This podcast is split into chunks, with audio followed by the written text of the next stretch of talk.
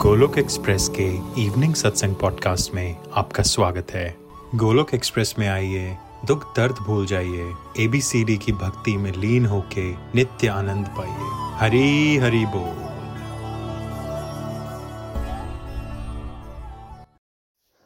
ओम नमो भगवते वासुदेवाय, ओम नमो भगवते वासुदेवाय, ओम नमो भगवते वासुदेवाय। श्रीमद् भागवत गीता की जय।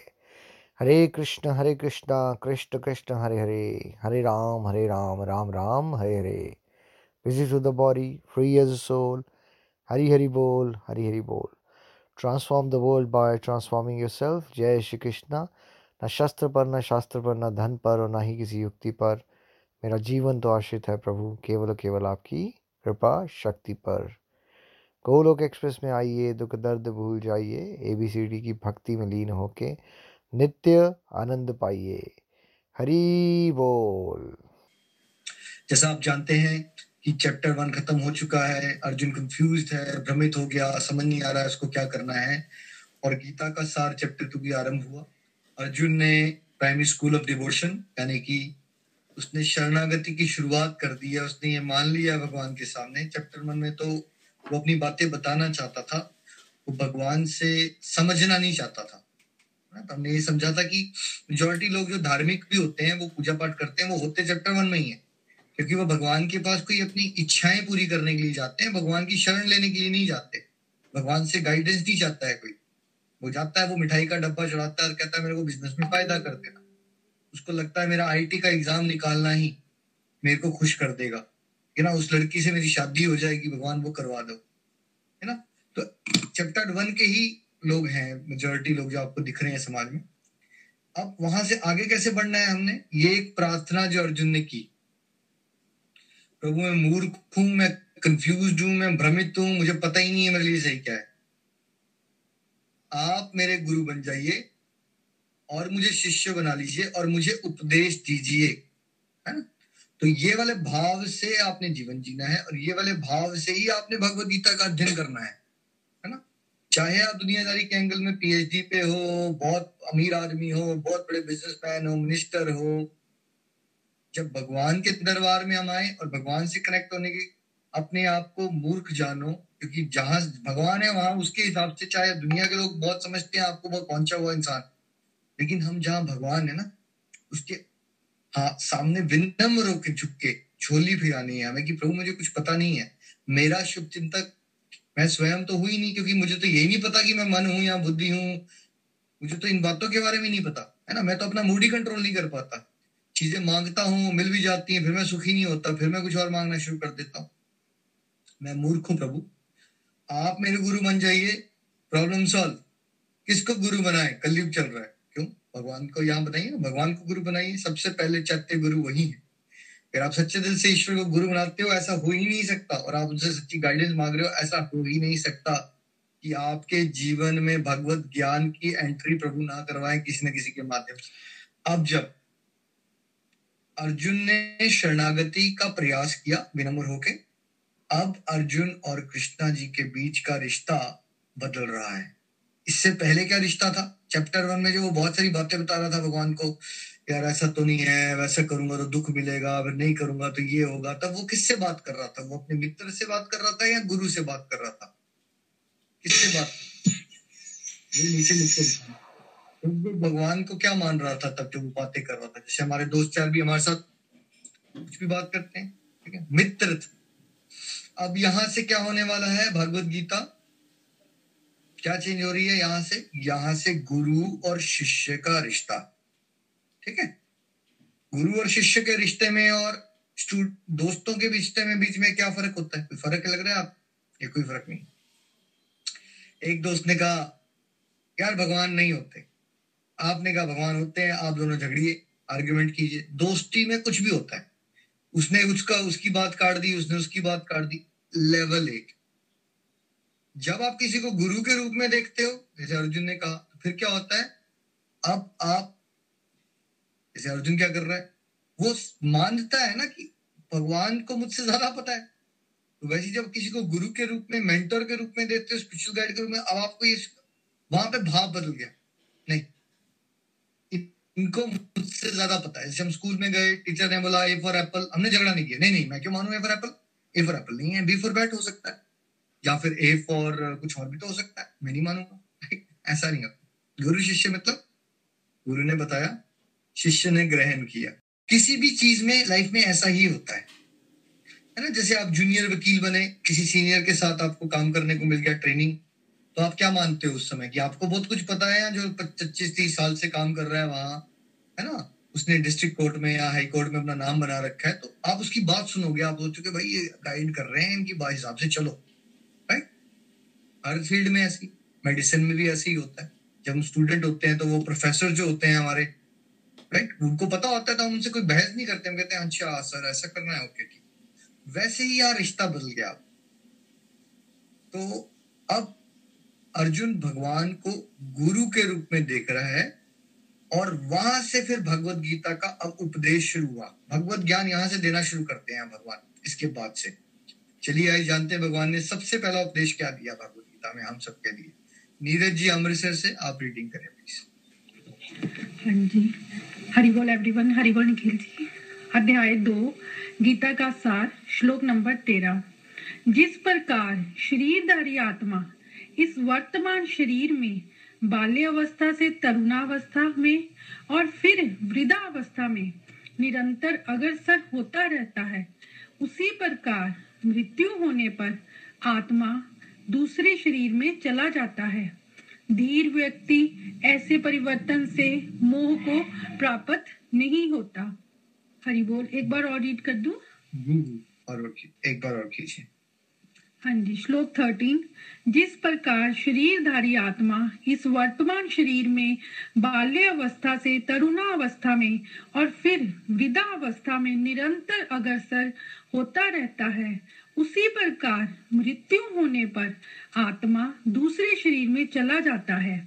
धीर व्यक्ति ऐसे परिवर्तन से मोह को प्राप्त नहीं होता। हरि बोल। Thank you Neeraj ji. तो यहाँ पहला उपदेश, जो कि अगर आप आध्यात्मिक प्रगति करना चाहते हो, आपको बहुत ज़्यादा इंपॉर्टेंट है कि ये बात को हम पकड़े पहले। सबसे पहले भगवान ने साइंस ऑफ़ सोल के बारे में बताया।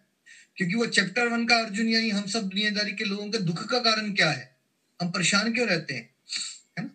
क्या दुख का कारण हम अपने आप को आत्मा मानते हैं, इसलिए हम दुखी हैं, या हम अपने आप को शरीर या हमारे आसपास के चाहने वालों को शरीर माना हुआ है, और फिर बिकॉज़ वो शरीर है, हम भी शरीर है शरीर से जुड़े हुए बदलाव आते हैं, और बिकॉज़ वो हम उससे अटैच होते हैं तो हम दुखी हो जाते हैं। देखिए, इस समय पे सत्संग चलते हुए पंद्रह मिनट। गूगल में पढ़ के बताइए कि हर एक में पंद्रह मिनट के अंदर कितने लोग मर रहे हैं वर्ल्ड में। कोई तब तक, जब तक मैं ये बात कर रहा हूँ, यहाँ पे नीचे आपने लिख के बताना है। हर एक पंद्रह मिनट के अंदर वर्ल्ड में कितने लोग मर रहे हैं? एक्सीडेंट से, कैंसर से वगैरह। ठीक है? सोच के नीचे गूगल में कोई अच्छा स्मार्ट है, फटाफट करके बताइए। How many people die in 15 minutes in world question अभी वो नीचे डिवोटी कोई लिख के बताएगा। अब ये बताइए, इतने सारे लोगों की डेथ हो गई अभी पंद्रह मिनट में, आप में से कितने लोगों को दुख हुआ? पंद्रह मिनट में ये सत्संग चल रहा है। वर्ल्ड में बहुत सारे लोगों की डेथ हो चुकी है। आप बताइए, आप में से कितने लोगों को दुख हो रहा है उसके बारे में? किसी को दुख हो रहा है? या किसी ने सोचा भी इस बारे में, इस समय पे जब सत्संग चल रहा है, कि किसी की डेथ हो रही है इस समय पे? अच्छा और क्या इसी समय पे पंद्रह मिनट में बहुत सारे वर्ल्ड में बच्चे आ गए होंगे? मतलब इन देंस सोल्स ने, नया शरीर ले लिया होगा, वो भी हो गया, है ना? तो खुशी हो रही है आपको उस बात की, कि बच्चे आए बहुत सारे वर्ल्ड में, कितने घरों में, कि क्या पता उसमें से एक माँ बाप ने दस साल से फरियाद कर रहे थे, मन्नते मान रहे थे, उसके बाद उनको बच्चा मिला, पर आपको खुशी हुई इस बात की? आपको खुशी नहीं हो रही? है ना? देखिए, नीरज जी ने लिखा, सात लाख लोग मर रहे हैं, तकरीबन पंद्रह मिनट सात लाख लोग! वही अगर आपके घर में जो आपका पेट है डॉग रखा हुआ है आपने अगर उसने शरीर छोड़ दिया तो तब ज़्यादा दुख होगा आपको या ये सात लाख लोग अभी मरे हैं पंद्रह मिनट के अंदर उसमें ज़्यादा दुख होगा? कंपेयर करके बताइए सोचिए। सुनने में क्या लग रहा है? सात लाख सात लाख लोग मरे है। ना आठ सौ पैंसठ लोग देखिए डाटा आ गया नीचे आठ सौ पैंसठ लोग एक मिनट के अंदर मर रहे हैं वर्ल्ड में। ना किसी ने एक सौ बीस लहा मान लेते हैं सात सौ आठ सौ लोग पर मिनट में, पर मिनट में, यानी पिछले पंद्रह मिनट में आप हिसाब लगा लीजिए उसके हिसाब से, है ना? दुखी नहीं हो रहा आपको? देखिए, अगर शरीर छोड़ने से मृत्यु से दुख होता है राइट या किसी के पैदा होने से सुख मिलता है तो फिर इतना सब कुछ जब हो रहा है वर्ल्ड में तो हमें दुख क्यों नहीं हो रहा है? है ना? फ्लड आ जाते हैं अर्थक्वेक आ जाते हैं, क्या बहुत सारे लोग मर जाते हैं उसमें? तो आपका कंसर्न क्या होता है? आप कॉल कब करते हो? मान लीजिए एक जगह पे कॉल आया, जम्मू में आ गया या फलाने जगह पे आया तो वहाँ आपका दोस्त या कोई रिश्तेदार होगा, तब आप ज़्यादा कंसर्न हो जाते हो या अगर आप कोई जानता ना हो? मान लीजिए आपको पता चला कि अंटार्कटिका में वहाँ पे लैंडस्लाइड होगी और वो आइस का वो गिर गया। आप बताइए, आप में से कितने लोग ये न्यूज़ को थोड़ा ध्यान से भी सुनोगे? ठीक है? आपको फ़र्क नहीं पड़ता? क्यों? क्योंकि अंटार्कटिका में कौन नहीं है। आपकी अटैचमेंट नहीं। ठीक है? तो आत्मा तत्व को समझना बहुत ज़रूरी है, इसको गहराई से आज करेंगे हम।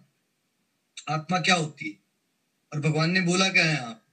भगवान ने कहा, देखो बेटा, आप अपने आप को इसी जन्म में देखो। अभी हम बात कर रहे हैं, चलिए बाहर जाइए छोड़िए। क्या आपके शरीर में अभी पिछले पंद्रह मिनट में कुछ सेल्स मर रहे हैं? और कुछ सेल्स पैदा हो रहे हैं या नहीं हो रहे? हम सबने बायोलॉजी पढ़ी।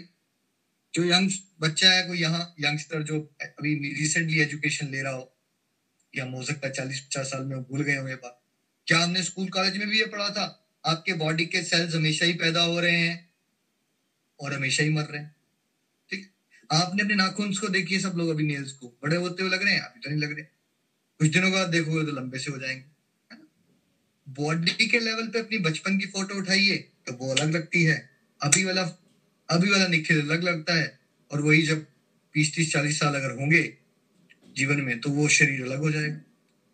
तो भगवान कह रहे हैं वैसे ही जैसे तुम अभी भी बदल रहे हो तुम तुम अपने आप को शरीर बांधते हो तो शरीर के लेवल पे तो तुम अभी भी मर रहे हो और अभी भी पैदा हो रहे हो एक ही समय पे। एक ही समय में पैदा भी हो रहे हो और मर भी रहे हो शरीर के लेवल पे। कैसे? एक ही लेवल पे, एक ही दिन में हमारे सेल्स मर रहे हैं बॉडी लेवल पे, और सेल्स पैदा भी हो रहे हैं। और वैसे ही जब तुम्हारा एक्सपायरी एक मशीन है ना, उसकी एक्सपायरी डेट है, इस पर्टिकुलर शरीर की, मान लीजिए एक्सपायरी डेट नब्बे साल है तो नब्बे साल जब हो जाएँगे शरीर को तो फिर क्या होगा? भगवान कह रहे हैं, जो तुम हो एज आत्मा, वो तुम यहाँ से निकल के, जिसको देह अन, क्या कहते हैं हम हिंदी में उसको? देखिए, हर एक शब्द को समझोगे तो मीनिंग समझ आ गया। क्या कहते हैं हम? आत्मा अंत या देहांत? क्या सुना है हमने? हिंदी में क्या कहते हैं सब लोग नीचे लिख के बताना है। क्या हो गया? आत्मांत हो गया या देहांत हो गया? देह क्या है? शरीर। अंत किसका हुआ? देह का हुआ। ठीक है? आत्मा अंत कहीं नहीं लिखा जाता। एनर्जी का कभी। अब इसको आप ना, एक हमारी साइंस फिजिक्स में ना एक थ्योरी होती थी। मुझे नाम नहीं याद आ रहा कि जिस बच्चे को उसका नाम याद हो गई यंगस्टर जिसने पढ़ाई की होगी।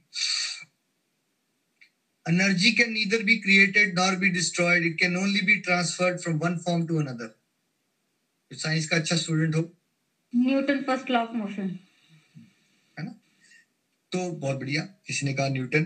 थैंक यू पॉइंट ये हमने पढ़ा। क्या है? इसमें बोला क्या गया? ना तो एनर्जी को तुम बना सकते हो। क्या कर सकते हो तुम? ना उसको खत्म कर सकते हो। तुम क्या कर सकते हो उसको? तुम उसको एक फॉर्म से चेंज करके दूसरी फॉर्म शिफ्ट कर सकते हो। जैसे कि क्या साइंटिस्ट ने बिजली बनाई या हाइड्रो इलेक्ट्रिक पावर स्टेशन के थ्रू जो पानी टरबाइन पे गिर रहा है तो वो वाटर एनर्जी की मूवमेंट से वो टरबाइन घूमी और उससे इलेक्ट्रिक एनर्जी जनरेट हुई। क्या उनने क्रिएट कर दी इलेक्ट्रिक एनर्जी या एक एनर्जी की फॉर्म दूसरी फॉर्म में शिफ्ट हो गई? क्या हुआ यहाँ पे? क्या हुआ? एक बल्ब जो दिख रहा है आपको या ट्यूबलाइट उसके अंदर जो फिलामेंट है, पीछे से इलेक्ट्रिसिटी आई तो इलेक्ट्रिक एनर्जी ने फिलामेंट के थ्रू पास होके कौन सी एनर्जी क्रिएट हो गई? बल्ब के थ्रू या ट्यूब के थ्रू इलेक्ट्रिक एनर्जी कौन सी एनर्जी में शिफ्ट हो गई? लाइट एनर्जी में शिफ्ट हो गई। ठीक है? तो एनर्जी फॉर्म बदल रही है। ये तो साइंटिस्ट ने भी मान लिया कि ना तो तुम एनर्जी को क्रिएट कर सकते हो, या तो ना ही तुम एनर्जी को क्या कर सकते हो? डिस्ट्रॉय कर सकते हो। तो वही एनर्जी कौन है? वही आत्मा है। है ना? तो ये कॉन्सेप्ट समझना। हम बार बार कहते हैं, आप भी प्रैक्टिकल नहीं अनुभव कर पाओगे आप आत्मा जैसे एमबीबीएस में मेडिकल कॉलेज में आप पहले साल में एडमिशन लेते ही सर्जरी नहीं कर पाते बट थ्योरी को समझने पे ध्यान दीजिए। अभी प्रेशर नहीं लेना कि मैं फील तो नहीं कर पाता मैं आत्मा। पहले समझो आप हो कौन। ठीक है? तो भगवान ने कहा, जो समझदार इंसान है ना, वो इन बातों से घबराएगा नहीं। भगवान यहाँ डेथ का ही एग्ज़ाम्पल क्यों दे रहे हैं? क्या लाइफ में हमारे सबसे क्या डेथ के अलावा कोई और चेंज नहीं आता जिससे इंसान घबराता है? भगवान सबसे मुश्किल सिचुएशन के लिए आपको प्रिपेयर देखिए अगर आप पचास किलो उठाने के लिए तैयार हो गए तो आपको क्या दस किलो उठाने में मुश्किल आएगी? सोच के सोचिए।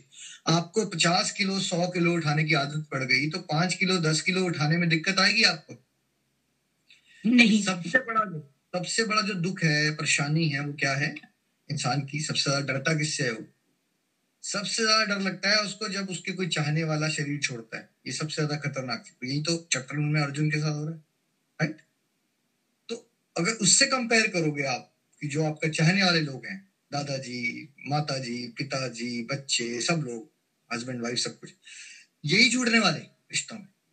ये स्ट्रेस को अगर आप वन टू टेन कर दो तो टेन में सबसे बड़ा स्ट्रेस हो गया ये टेन नंबर पे। तो फिर अगर आपने इसके लिए अपने आप को प्रिपेयर कर लिया मेंटली जिस इंसान ने तो फिर उसको चेंज ऑफ़ जॉब आइए मानते हैं वो एवरीडे लाइफ में क्या स्ट्रेस करता है इंसान को? चेंज ऑफ़ जॉब जॉब बदलती है स्ट्रेस हो जाता है। घर शिफ्ट करते हो तो क्या हो जाता है इंसान को? स्ट्रेस हो जाता है। कंट्री बदलते हो या शहर बदलते हो तो क्या हो जाता है? इंसान को स्ट्रेस हो जाता है। अच्छा नई शादी होती है, घर बदल के जाना है कहीं तो नए घर, रिश्ते में तो क्या हो जाता है उसको? स्ट्रेस हो जाता है है ना? काम पे उसका बॉस बदल जाता है तो तो स्ट्रेस किससे होता है उसको? परेशानी किसको आती है उसको? बदलाव से।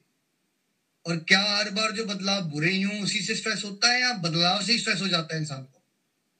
नीचे लिख के बताना है आपने। बदलाव के नाम से ही स्ट्रेस हो जाता है उसको। मान लीजिए आपका शादी होगी अमेरिका में और आपको अमेरिका जाना है। और हो सकता है सब गुडी गुडी होने वाला है आपके साथ। मान लेते हैं ऐसा थोड़ी देर के लिए। बढ़िया गाड़ी चलाओगे, घर भी बहुत बढ़िया होगा। पर आपको स्ट्रेस होगा या नहीं होगा? आपको फिर भी स्ट्रेस हो जाएगा बिकॉज़ वो बहुत बड़ा बदलाव है। आप अहमदाबाद में रहते थे अमेरिका में जाना है, आप यार तो मुझे गाड़ी चलाना आती है प्लस मैं यहाँ सीख भी लूँगी तो वहाँ तो लेफ़्ट हैंड साइड ड्राइविंग होती है या राइट हैंड साइड होती है। वहाँ सारे इंग्लिश में बात करेंगे, मेरा एक्सेंट भी इतना अच्छा नहीं है। ये सारा कुछ सोच के ही आप क्या हो जाओगे? घबरा जाओगे, ठीक है?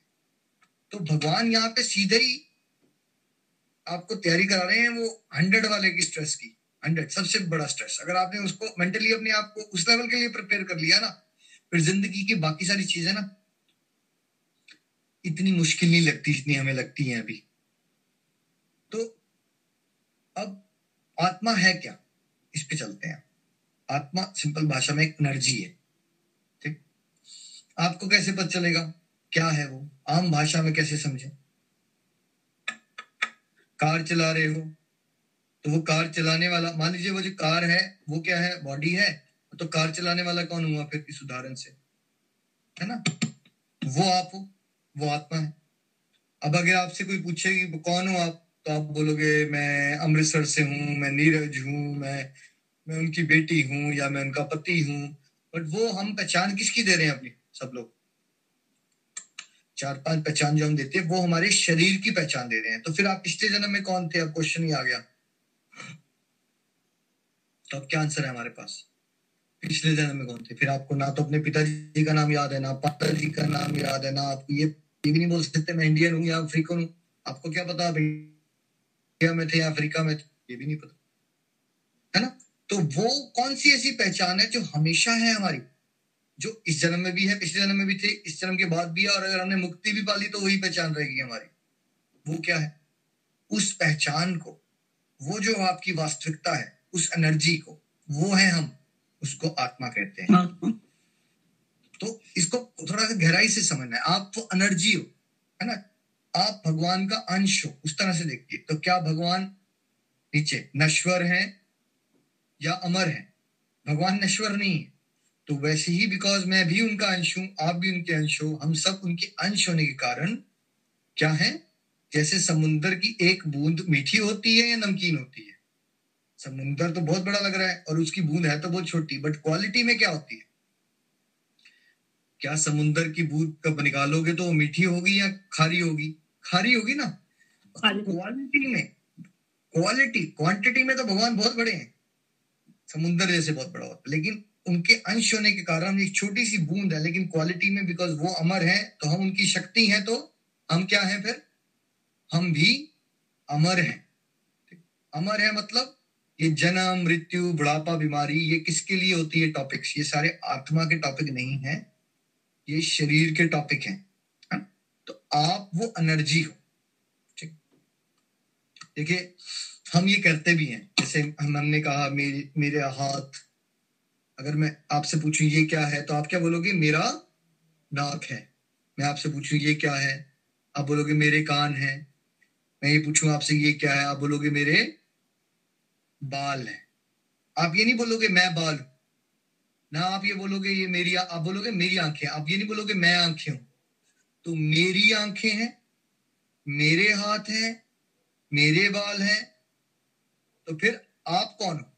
वो जो आप हो ना, ये बोल रहा है, मेरी आँखें हैं, मेरे कान हैं, मेरे नाक हैं तो अभी बिकॉज़ हम अपने आप को शरीर मान लेते हैं तो इसलिए हम ऐसा मेरे करते हैं बट हम क्या समझ जाएँगे कि वो जो है, जो वो बात कर रहा है, जो जो कह रहा है, मेरी बाल है, मेरे कान है, मेरे नाक है, मेरी आँखें हैं, वो आप हो, है ना? तो देखो, भागवत गीता का पहला चरण, अपनी असली पहचान। क्योंकि जब तक हम उस पहचान में खोए रहेंगे, जो वास्तविक ही नहीं है, ठीक है? तो फिर हमें कोई दुखों से बचा नहीं सकता। क्योंकि शरीर के लेवल पे दुखाले हैं तो वो दुखाते रहेंगे, है ना? और हम परेशान होते रहेंगे। अच्छा अब थोड़ा सा और आगे चलो उसको समझने के लिए। आपने सपना लिए, सभी ने, कितने लोग हैं यहाँ सपना लेते होंगे रिसेंटली कोई हफ़्ते, दस दिन, पंद्रह दिन में आपने कोई सपना लिया होगा? जब सपना चल रहा है तो क्या वो हकीकत लगता है? क्योंकि ये प्रश्न आ जाता है, भाई, अगर हम आत्मा है तो ये सब कुछ इतना सच क्यों लग रहा है? मतलब ये कई बार विश्वास ही नहीं होता कि शीशे में आप देख रहे हो, एक इंसान दिख रहा है नहीं, यार, ये प्रकृति है, ये भगवान की बनाई गई माया है। नहीं, बन नहीं रही है कुछ बात। सब कुछ सच लग रहा है इतना। अच्छा सपना देखा आप सबने? जब सपना चल रहा है तो वो क्या लग रहा है? उस समय पे क्या लग रहा है? क्या किसी को सपने के अंदर ये पता चल जाता है कि ये सपना है? या सपने के बाद जब जागने के बाद आप जागते हो तो पता चलता है कि सपना है। जब हम जागते हैं। होता है तो सपना सच ही लगता है। तो कभी भी ये नहीं सोच लेना है कि ऐसा है कि अब आज भाई इतना सब कुछ हकीकत ही तो लगता है। भगवान की बनाई माया है ना ये हकीकत ही लगेगी आप राइट सपना हम सबने एक्सपीरियंस करते हैं हम। उस सपना जब चल रहा है तो सच लग रहा है। तो फिर कब पता चलता है हमें सपना कि सच वो सपना था तब हम जागते हैं। वैसे ही जब तक हम माया रूपी सपने में रहेंगे तब तक शरीर और शरीर से जुड़ी बातें क्या लगेंगी हमें सारी? सच ही लगेंगी। ठीक है? जब हम जागृत अवस्था में आएँगे जैसे आप सो नींद से जागे ना तब आ, फिर अपने यार पता है आज मुझे कौन सा सपना आया? वो जागृत अवस्था को अनलाइटमेंट कहते हैं अवेकनिंग कहते हैं जो महात्माओं की अवस्था होती है। ना मैं महात्मा हूँ ना आप महात्मा है हम लोग बड़े निचले स्तर पे हैं। लेकिन वो अवस्था को समझने की कोशिश कीजिए, उसमें जागृत अवस्था में क्या होता है? तब ये दिखना शुरू हो जाता है कि मैं आत्मा अलग हूँ और ये शरीर जो है वो मेरा एक व्हीकल है। मतलब एक मैंने गाड़ी में बैठा हूँ मैं, ये अलग है और मैं अलग हूँ। उस समय पे दिखना शुरू हो जाता है। अभी आप थ्योरेटिकल लेवल पे समझिए, अनुभूति आप अभी आपको इस लेवल पे नहीं आएगी जो मैं बता रहा हूँ। ठीक है? तो अब जैसे जैसे आप आत्मा के लेवल पे जाओगे तो भगवान ने क्या यहाँ बताया? जो धीर व्यक्ति है, धीर कौन है? समझदार कौन है भगवान के एंगल से? जिसको सांसारिक ज्ञान बहुत ज़्यादा है या जिसको भगवत ज्ञान के हिसाब से जो चलता है? जो भगवत ज्ञान के हिसाब से चलता है, वो कहते हैं, वो नहीं होता विश्लेष क्योंकि उसने एक बार पकड़ लिया ये कॉन्सेप्ट उसने ये कॉन्सेप्ट पकड़ लिया है कि संसार के लेवल पे, शरीर के लेवल पे क्या हमेशा ही सुख चलते रहेंगे? हमेशा ही दुख चलते रहेंगे? या फिर सुख भी आएँगे, दुख भी आएँगे, ये ड्रामा है, ये चलता रहेगा। कभी सुख आ जाएँगे, कभी दुख आ जाएँगे। क्या मेरे बुलाने से चलिए, अभी मैं आज और आप सब नाम जपते हैं। सुख आ जा, सुख आ जा, सुख आ जा, सुख जा। क्या मेरे और आपके जीवन में सुख आ जाएगा? नाम जपने से सुख का चलिए और आप कोशिश कीजिए दुख आ जा दुख आ जा दुख आ जा। यहाँ बोलिए सर्दी आ जा सर्दी आ जा। ना तो मेरे बुलाने से या मेरे चाहने से सुख आ सकता है। तो ना ही मेरे बुलाने और चाहने से क्या आ सकता है?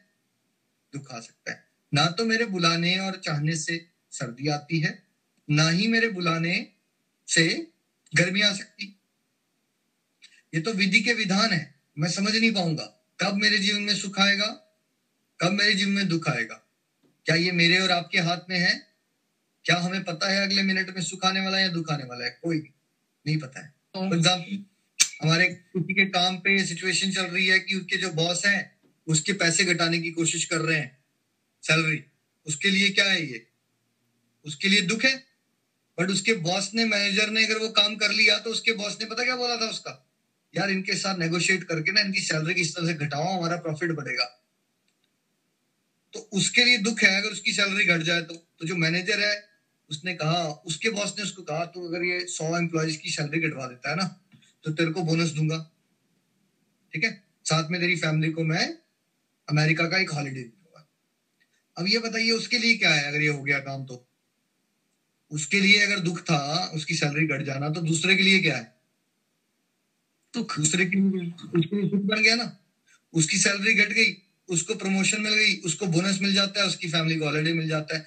उसके लिए दुख है, उसके लिए सुख है। ठीक है? और सुख और दुख देखिए, एक शब्द तो एक ही है बट एक्सपीरियंस अलग है सबके। आइए एक उदाहरण से समझते हैं। एक पर्सन की डेथ हो गई। क्या अब संसार में सभी लोगों को उसी प्रकार की फीलिंग आएँगी उसी पर्सन के डेथ से? नहीं। जिसकी जितनी अटैचमेंट ज़्यादा उसके साथ, उसको उतनी ज़्यादा दुख। फॉर एग्ज़ाम्पल हस्बैंड की डेथ हुई, एक पर्सन है, किसी का हस्बैंड है वो। वाइफ हाउस वाइफ है, वो उस पर पच्चीस साल से इकट्ठे रह रहे हैं। फाइनेंस का भी उसको नॉलेज नहीं है, सारे फाइनेंशियल डिपेंडेंट भी उस पर है इमोशनल डिपेंडेंट भी उसको, घर के बाहर के काम भी करना नहीं आते। है ना? अब वो बहुत ज़्यादा दुख, उसको उसको दुख लग रहा है। अब उसका बेटा है, वो पच्चीस तीस साल का है, वो अमेरिका में रहता है, अपनी लाइफ में सेटल हो चुका है। ठीक है? फादर की डेथ इंडिया में होती है। उसको दुख हो रहा है या नहीं हो रहा? उसको भी दुख हो रहा है। लेकिन क्या उसकी वो पत्नी को जो दुख हो रहा है क्या उसको उतना ही दुख हो रहा है? उसको दुख कम होगा बिकॉज़ उसकी डिपेंडेंस कम हो गई है उसकी अपनी वाइफ है उसकी जॉब है उसकी ज़िंदगी चल रही है। ठीक है? उसको मान लीजिए पत्नी को सौ वाला दुख हुआ तो उसको पचास वाला दुख हुआ उसके आ, उसके बेटे को। ठीक है? मैं आपको समझाने की कोशिश कर रहा हूँ, ये सुख और दुख जो है बॉडी लेवल पे परसेप्शन होती है, सच नहीं होते, ये लग रहा होता है सब दृष्टिकोण होते हैं, और जिसकी जितनी जहाँ अटैचमेंट होती है, वहाँ से उतना दुख आता है उसको। ये समझने की कोशिश कीजिए, इस उदाहरण से क्लियर हो जाएगा। चीज़ तो एक ही हुई है, एक पर्सन की डेथ होगी, लेकिन सबके अनुभव अलग है, ठीक है? अब फिर उसके एक चाचा जी का बेटा है, जो बचपन में इकट्ठे खेला करते थे, लेकिन अब तो कभी कभार दो तीन साल में फ़ोन पे बात होती है, एक बार, उसको भी पता चला उसकी डेथ हो गई। तो वाइफ को सौ दुख हुआ, बेटे को पचास दुख हुआ। अब बताइए वो चचेरा भाई जो था, जो अब दो तीन साल में एक बार बात करता है, उसको कितना दुख हुआ? वही डेथ उसको मान लीजिए पच्चीस या बीस दुख हुआ। ठीक? दुख हुआ? ठीक? ऐसे चलते जाइए आगे। अब ये बताइए कि उसका एक दुश्मन हुआ करता था, वो अपने आप को वैसे दोस्त का परिणाम उसने उससे उधारी कर रखी थी बहुत। पच्चीस लाख रुपए उठा रखा था उसने उससे ठीक है? अब वो वापस नहीं दे रहा था और पिछले दो चार सालों से वो उसको फ़ोन खड़काता था, यार, पैसे तो दे, पैसे तो दे तो मैं गुंडे भेजूँगा तेरे पास पैसे निकलवाने के लिए। उसको खबर मिली। किसी ने उसको बताया, उसकी डेथ हो गई है। अब ये बताइए, उसको क्या मिल रहा है? वो ये बोलेगा नहीं कि मैं सुखी हो रहा हूँ बट वो फील कैसा कर रहा होगा उस समय पे? क्या कर रहा है वो फील डेथ वही है, एक ही पर्सन की। देखिए, कैसे सबके एक्सपीरियंसेस चेंज हो रहे हैं। तो डेथ सिर्फ़ ना सुख रहा है ना दुख रहा है? ना सुख रहा है ना दुख रहा है उसकी डेथ से। सबकी अपनी अपनी इमोशनल अटैचमेंट और फ़ायदे और नुकसान की कैलकुलेशन के हिसाब से सुख और दुख आ रहा है। वो जो एंड वाला एग्ज़ाम्पल में उसकी कैलकुलेशन के हिसाब से उसका भला हो गया, उसका फ़ायदा हो गया, उसको लग रहा है, यार, वो पच्चीस लाख रुपए में फंसा पड़ा था।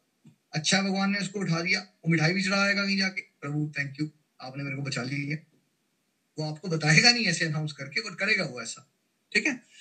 वही एक पर्सन हुई, देखिए, लेकिन चार लोग मैंने बताए, चारों ने अलग तरह का एक्सपीरियंस लिया, ठीक है? तो जो आपके एक्सपीरियंसेस हो रहे हैं ज़िंदगी में, हमेशा याद रखिए, वो सर्कमस्टेंस की वजह से या आसपास के लोगों की वजह से नहीं हो रहे हैं, है ना? क्योंकि हमने अपने आप को शरीर माना है और हम शरीर के साथ जुड़ी चीज़ों में इतना खो गए हैं, फिर जितनी हमारी अटैचमेंट होती है, फिर वहाँ से उतना ही दुख आता है। अब थोड़ा सा जो भगवान की सजेशन पे चलने की कोशिश करें तो क्या होगा? अगर हम पकड़ लें ये बात कि मैं तो परमात्मा का बच्चा हूँ, मैं उनका अंश हूँ, मैं एक आत्मा हूँ। और मेरे पूर्व जन्मों के कर्म अनुसार मैंने बहुत सारे पाप किए हुए हैं, ठीक है? कुछ पुण्य भी किए हैं तो मुझे दंड भोगने अलग अलग प्रकार के शरीर में। इसलिए कबीर जी ने कहा, देह धार का दंड है। सब काहू को होए ज्ञानी भुगते ज्ञान से अज्ञानी भुगते रोए। जब देह मिलती है तो आम इंसान सोचता क्या है? कि मुझे सुख मिलना चाहिए इसमें या दुख मिलना चाहिए? सब क्या सोचते हैं? सोचते तो इतनी कि सुख। मिल। लेकिन ज्ञान ना होने की वजह से कबीर जी क्या कहते हैं वहाँ पे? कि सुख मिलता है देह वाले को या दुख मिलता है? देह धारे का दंड है। फॉर एग्ज़ाम्पल अगर आप जेल में आ गए हो तो आपको दुख मिलने वाला, सुख नहीं मिलने वाला है। सुख भी कभी भी मिल जाए शायद, है ना? तो वैसे ही शरीर की में अगर आप आ गए हो ना, मैं और आप अभी शरीर में कैद है हम। जैसे एक पक्षी अगर पिंजरे में कैद है तो कैसा फील आएगा उसको? वैसे ही आत्मा रूप में हम अपनी स्वाभाविक स्थिति में नहीं है। हम कहा है? हम एक पिंजरे में, शरीर रूपी पिंजरे में कैद हैं। और फिर शरीर से जुड़े हुए अलग अलग प्रकार के दुख आते हैं, जो हमने स्टार्टिंग में भी आपके डिस्कस किया था, तीन प्रकार के। मन क्रिएट करता है मानसिक रोग, किसी कोई और, किसी और को दुख दे देता है। कुत्ता काट गया मान लीजिए किसी, उस प्रकार का दुख। अपने शरीर के अंदर मानसिक या शारीरिक रोग आ जाते हैं। तीसवा फ्लड या भूकंप आ जाता है है ना? इस तरह के दुख। तो शरीर के लेवल पे कबीर जी कह रहे हैं कि भाई, देह में आए हो तो दुख मिलता है, लेकिन ज्ञानी वो होते हैं जो उसको ज्ञान से भुगतते हैं। अज्ञानी होते, विचलित नहीं होते वो। और अज्ञानी क्या होते हैं? वो रोते रहते हैं। डंडे दोनों भी पड़ते हैं। ठीक है? तो अब अगर आपने ये ज्ञान लिया कि मैं आत्मा हूँ, मेरा काम क्या है फिर? अगर मैं आत्मा हूँ तो? मेरा, हम सबके का पास वैसे ही टाइम होता है ना कि हम रिलेटिव्स को खुश करें, समाज को खुश करें।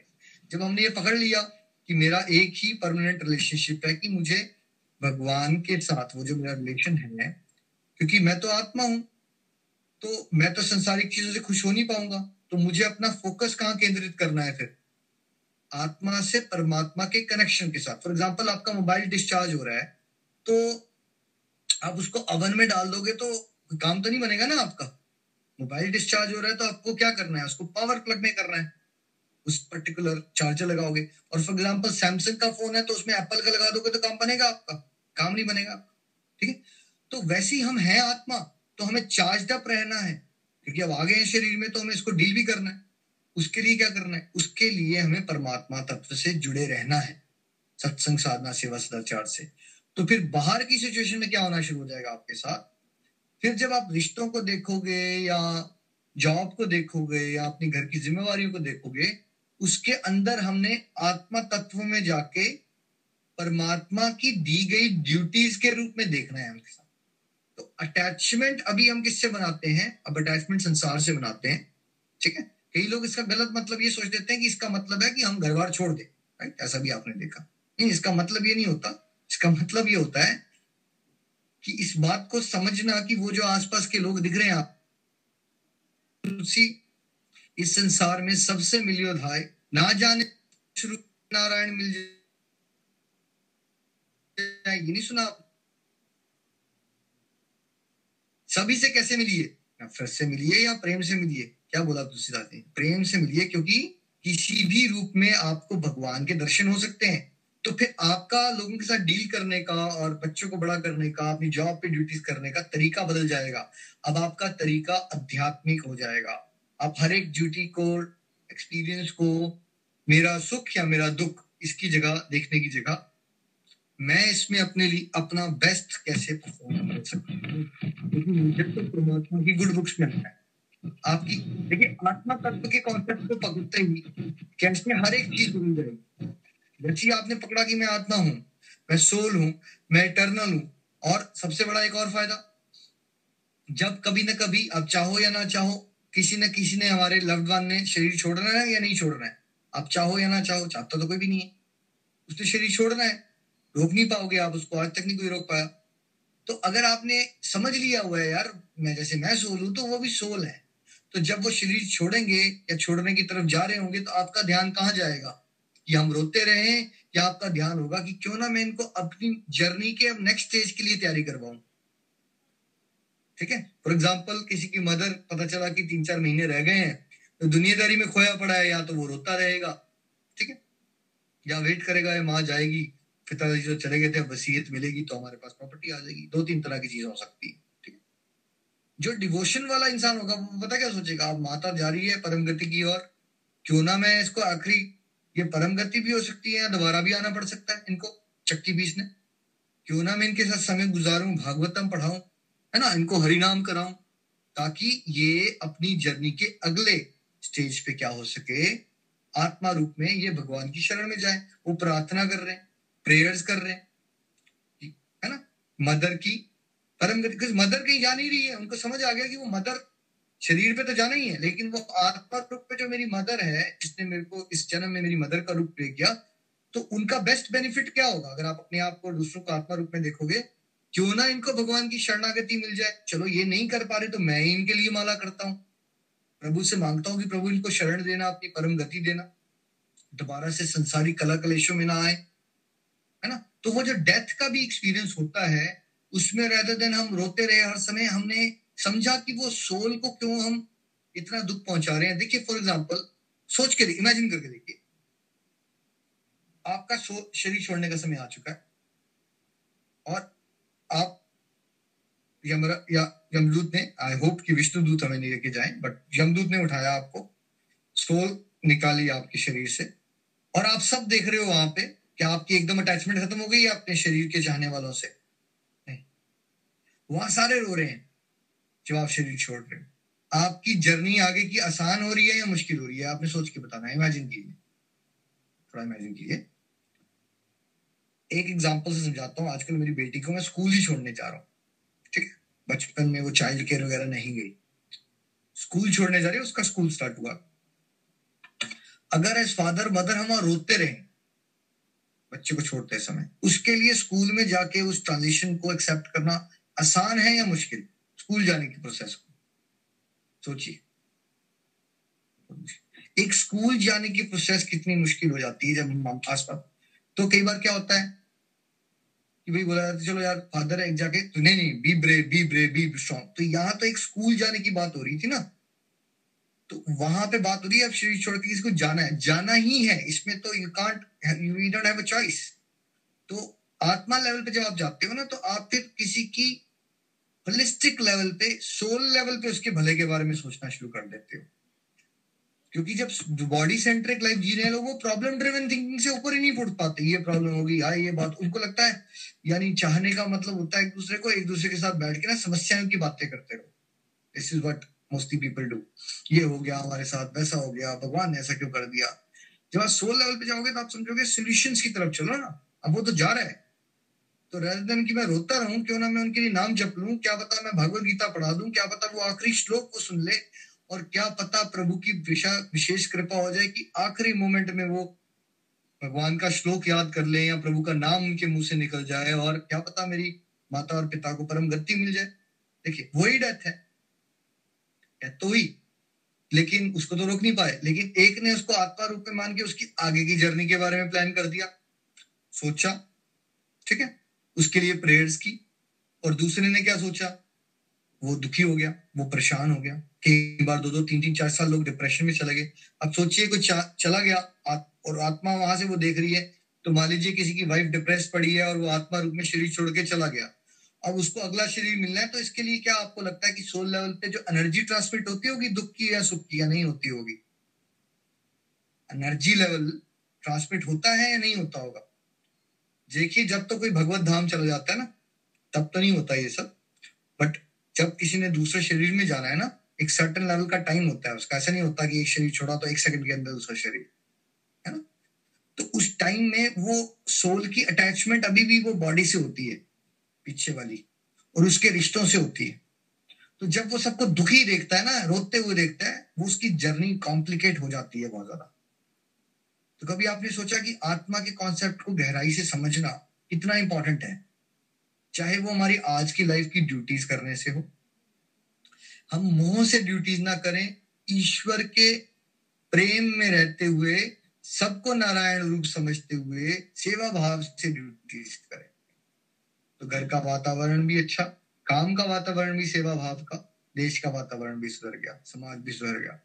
और तीसरा, जब हम सबको उस दुखद समय से गुजरना पड़ेगा, उस समय के समय हम अपने चाहने वालों को आत्मा रूप में देखेंगे तो हम उनकी खाली इस जन्म की भलाई के बारे में नहीं सोचेंगे, फिर हम उसके आगे की परम गति के बारे में भी उनकी हेल्प कर सकते हैं। इसलिए आत्मा तत्व के कॉन्सेप्ट को गहराई से समझिए, याद रखिए। थ्योरी में ही, मेरी आत्मा नहीं होती, मैं आत्मा हूँ। I am a pure soul मैं भगवान का अंश हूँ, है ना? और ये सुख और दुख जो आ रहे हैं, है ना? जैसे सपना है, वो हो नहीं रहा है तो वैसे सुख और दुख जो है, वो प्रस्पेक्टिव होते हैं, वो शरीर के लेवल पे होते हैं। बट बिकॉज़ हमने शरीर मान लिया होता है जैसे कि कोई इंसान टीवी का सीरियल देखते देखे, अगर उसके साथ अपने इमोशंस को अटैच कर ले तो टीवी सीरियल में भी किसी की डेथ होती है ना, या रोने का सीन आता है तो क्या होता है वो इंसान? तो वहाँ भी रोना शुरू कर देता है और टीवी में या मूवी में हंसने का सीन आए तो क्या करना शुरू कर देता है वो? वो हंसना शुरू कर देता है। तो जितना जितना आप शरीर के लेवल पे अटैचमेंट पालोगे ना, उतना उतना फिर शरीर से जुड़े हुए सुख और दुख आपको, सुख एक्साइटेड कर देंगे, और दुख जो है वो डिप्रेशन की तरफ़ ले जाएँगे। श्रीमद भागवत गीता की जय। Hare Krishna Hare Krishna Krishna Krishna, Hare Hare. Hare Ram Hare Ram Ram Ram. Body free as soul Hari Hari बोल, Hari Hari transform the world by transforming yourself जय श्री कृष्ण। हरि हरि बोल जी।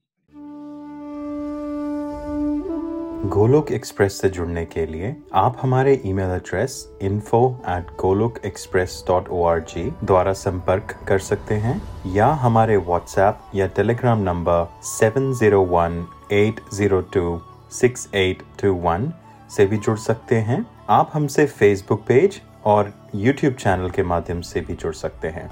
हरी हरी बोल।